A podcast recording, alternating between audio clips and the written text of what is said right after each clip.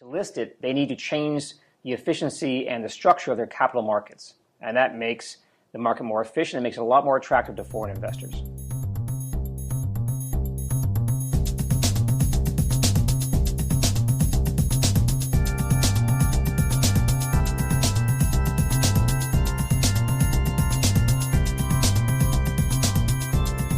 Hello and welcome to this episode of Advisor Analyst Insiders.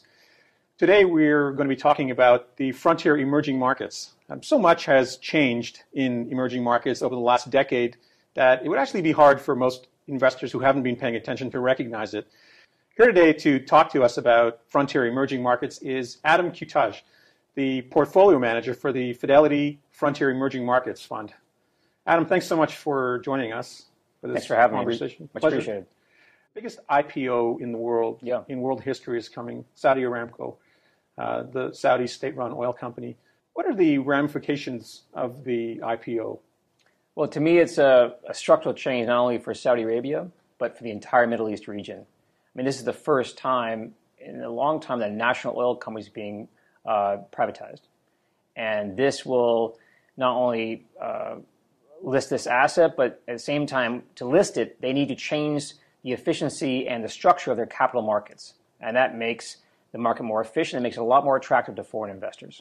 Now, they're expecting to raise somewhere between 200 and 300 billion? Well, it's early days, and if you're selling something, you make the value seem higher. Right.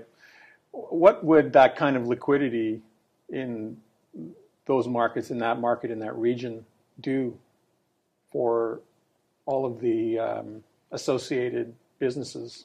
Well, that's part of the structural change, is that if you think of any emerging market or frontier market, you generally always need some liquid stock on that exchange to attract foreign investors, for a foreign investor to get exposure to that particular country. So this would definitely put Saudi Arabia on the map for the Middle East. And that would most likely, in my view, encourage surrounding countries to do the similar things. So you could see a listing of a lot of these different type of companies and create a lot of market cap in that region and make it investable for most global investors.